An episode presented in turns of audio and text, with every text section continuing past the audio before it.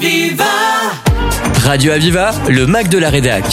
Une émission proposée par la rédaction de Radio Aviva.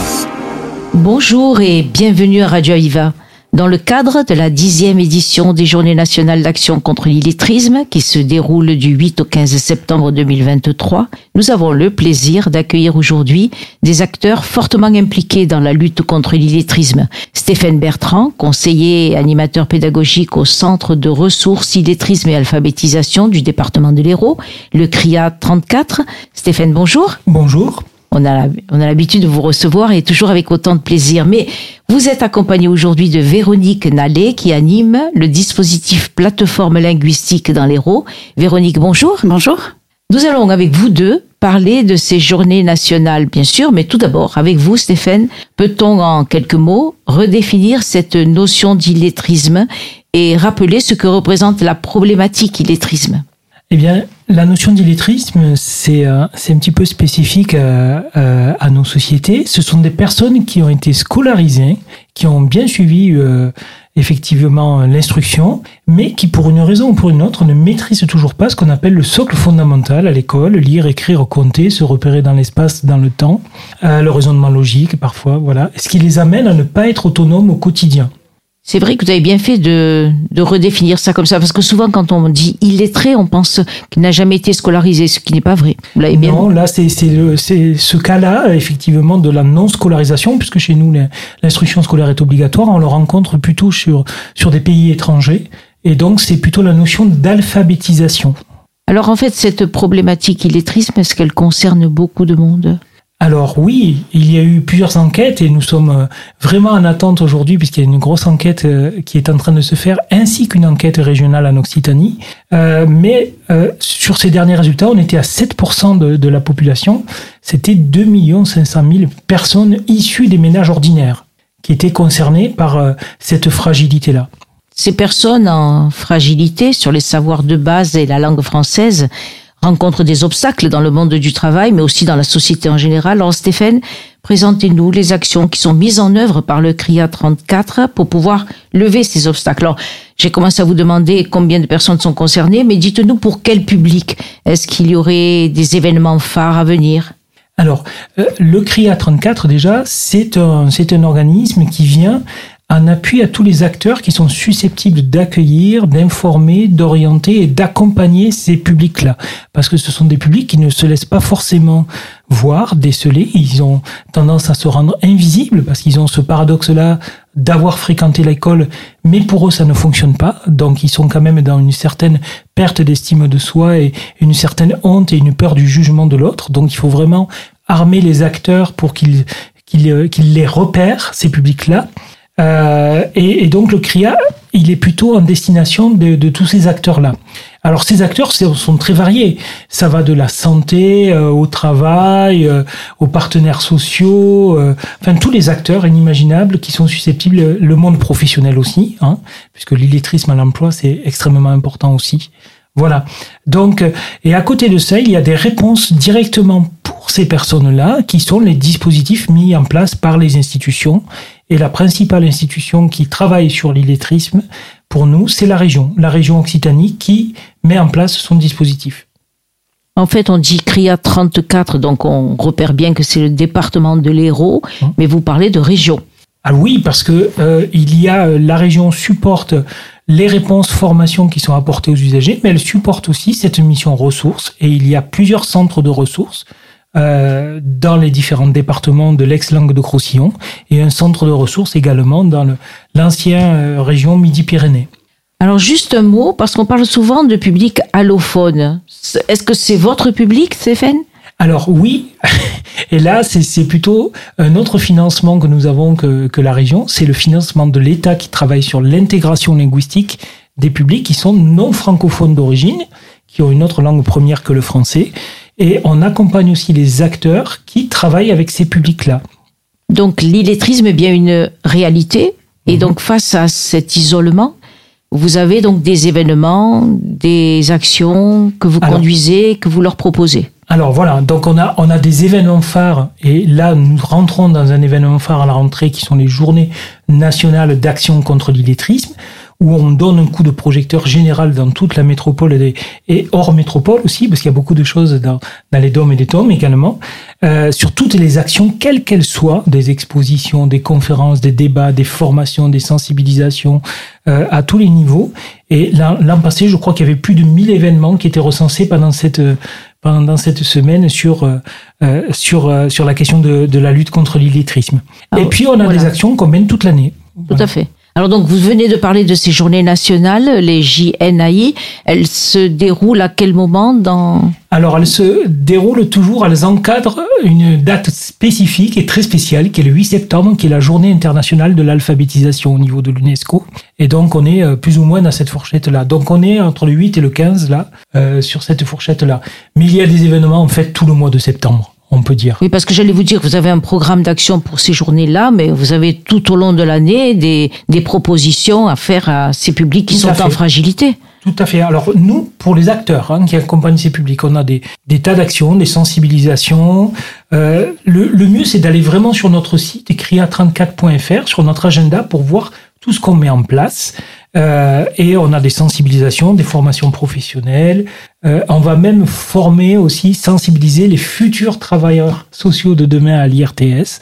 Voilà, donc euh, on fait énormément d'actions. Rappelez-moi ce que c'est que l'IRTS. C'est euh, l'institut qui forme tous les travailleurs sociaux, les assistantes sociales, les conseillères en économique euh, sociale et familiale, les, techniciens Mais ça, C'est nouveau, vous ne le faisiez pas l'an dernier. Si Alors, si on avait commencé déjà ce partenariat, et comme ils sont les futurs travailleurs sociaux de demain qui vont peut-être rencontrer ces publics-là, eh on vient les sensibiliser à ce qu'est l'illettrisme.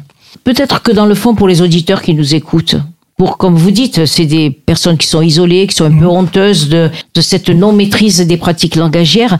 Comment ils font pour se rapprocher de vous? Alors, pour avoir euh, droit à ces formations, à ces actions? Il y a déjà un numéro vert euh, sur le site de la NLCI où ils peuvent effectivement avoir une écoute et être orientés sur des, des, dispositifs. Il y a ce dispositif régional vers lequel ils peuvent se tourner et s'adresser pour avoir un accueil personnalisé, individualisé et pour entamer un processus de formation. Euh, et, et, les travailleurs sociaux également vont pouvoir les aiguiller également sur euh, des dispositifs et des réponses parfois de proximité. Ça permet finalement euh, une remise à niveau pour pouvoir s'insérer professionnellement. Exactement. Il y a aussi même des employeurs qui se qui ont le souci, effectivement, parce qu'ils ont un devoir de protection des salariés, et on connaît plusieurs employeurs qui s'engagent très volontairement sur sur la question de l'illettrisme dans l'entreprise pour faire monter en compétence leurs salariés. Ça veut dire tout en étant employé, salarié, on peut suivre vos formations. Tout à fait. Alors que je pensais que justement c'était pour pouvoir trouver du travail. Mais non, parce que la langue est passée comme une compétence professionnelle au même titre que n'importe quel euh, agir professionnel. Donc euh, il y a une obligation de protection du salarié également. Et la question de l'illettrisme, il ne faut pas le minorer parce que ça peut avoir un impact très très fort en termes d'accidentologie, de sécurité au travail et de ah oui, mise en danger pas lire des une collègues. Consigne, Exactement, et de mise en danger même des collègues. Tout à fait. Écoutez, merci beaucoup. Nous allons nous arrêter pour une petite pause musicale et nous retrouver très vite après avec nos deux invités pour parler d'alphabétisation et de lutte contre l'illettrisme.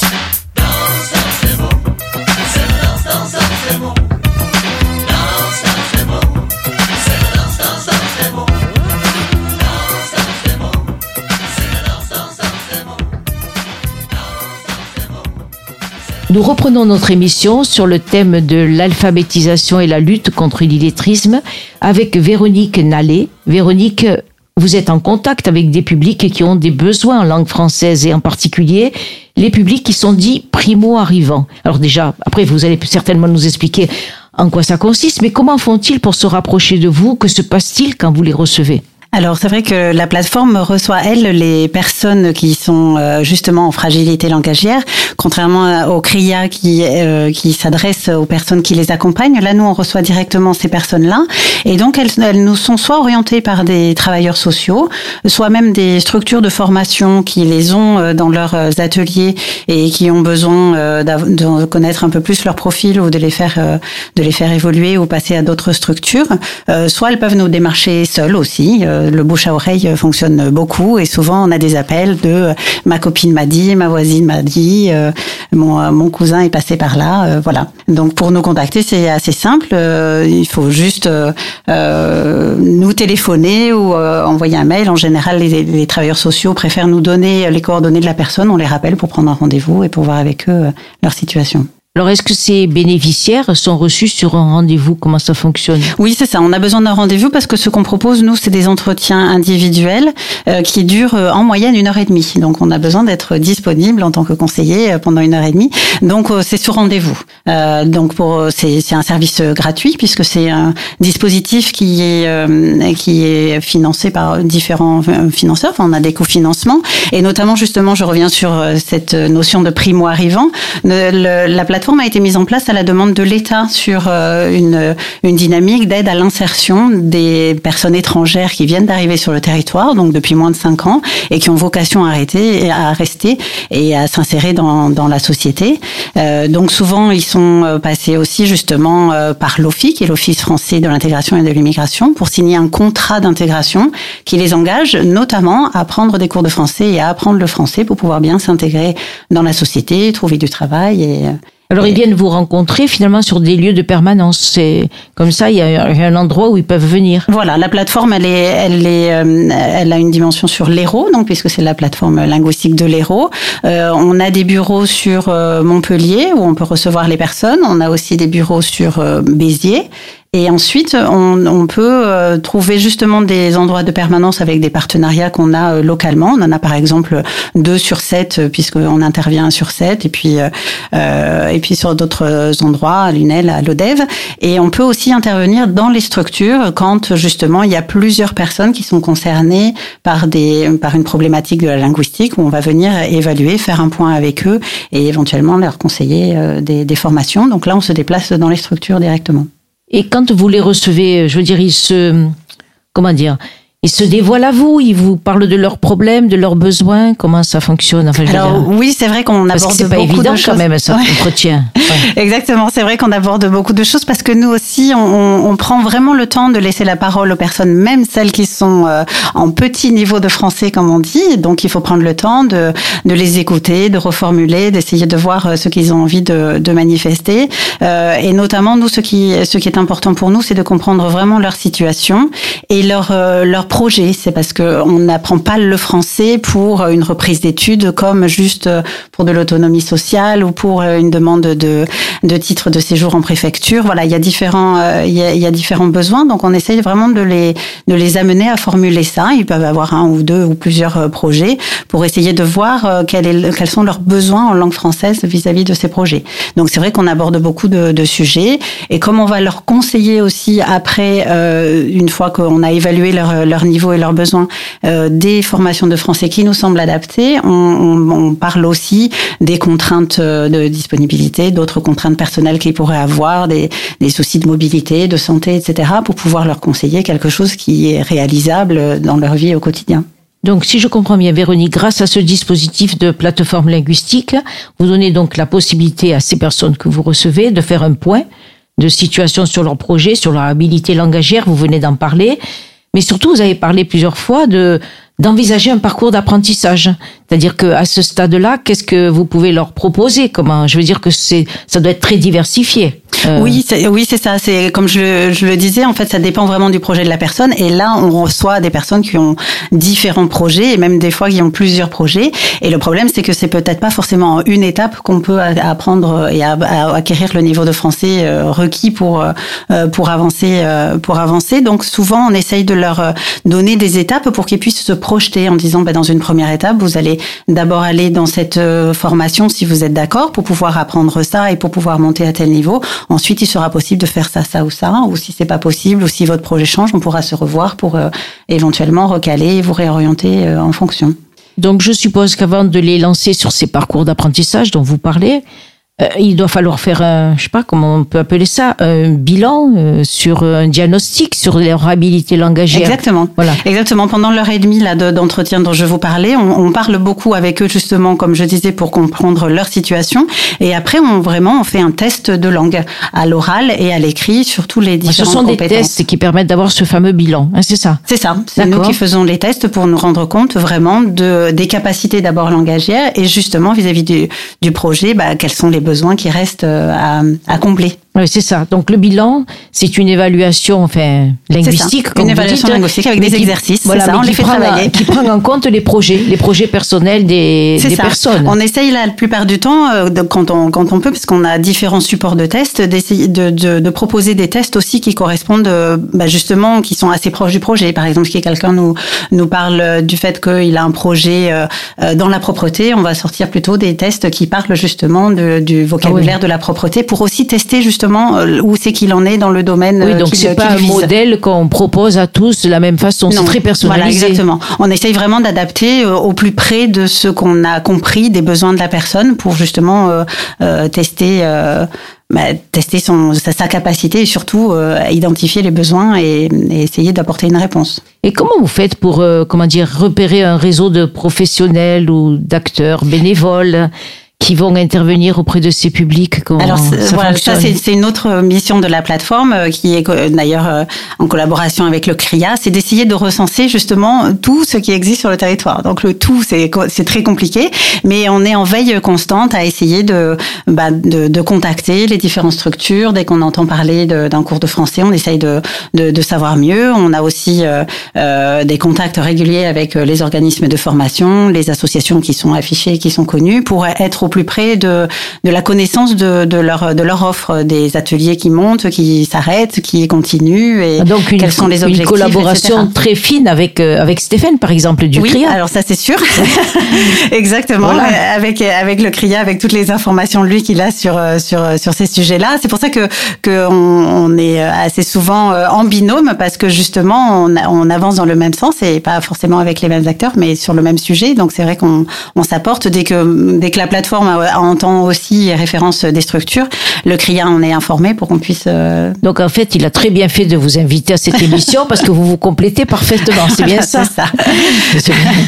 Écoutez, juste avant de, de clore cette émission, si vous pouviez nous donner une information sur, parce qu'on a parlé de plateforme linguistique, euh, est-ce qu'il y en aurait que dans l'Hérault ou est-ce qu'on en trouve dans d'autres départements? Combien il y en a finalement? Oui, alors il y, y, en a, euh, il y en a sur le territoire national et par exemple dans le dans l'Occitanie, on est en réseau justement, on collabore euh, tout ensemble les plateformes. Aujourd'hui, il y en a huit euh, plateformes euh, dans huit départements différents de, de la région.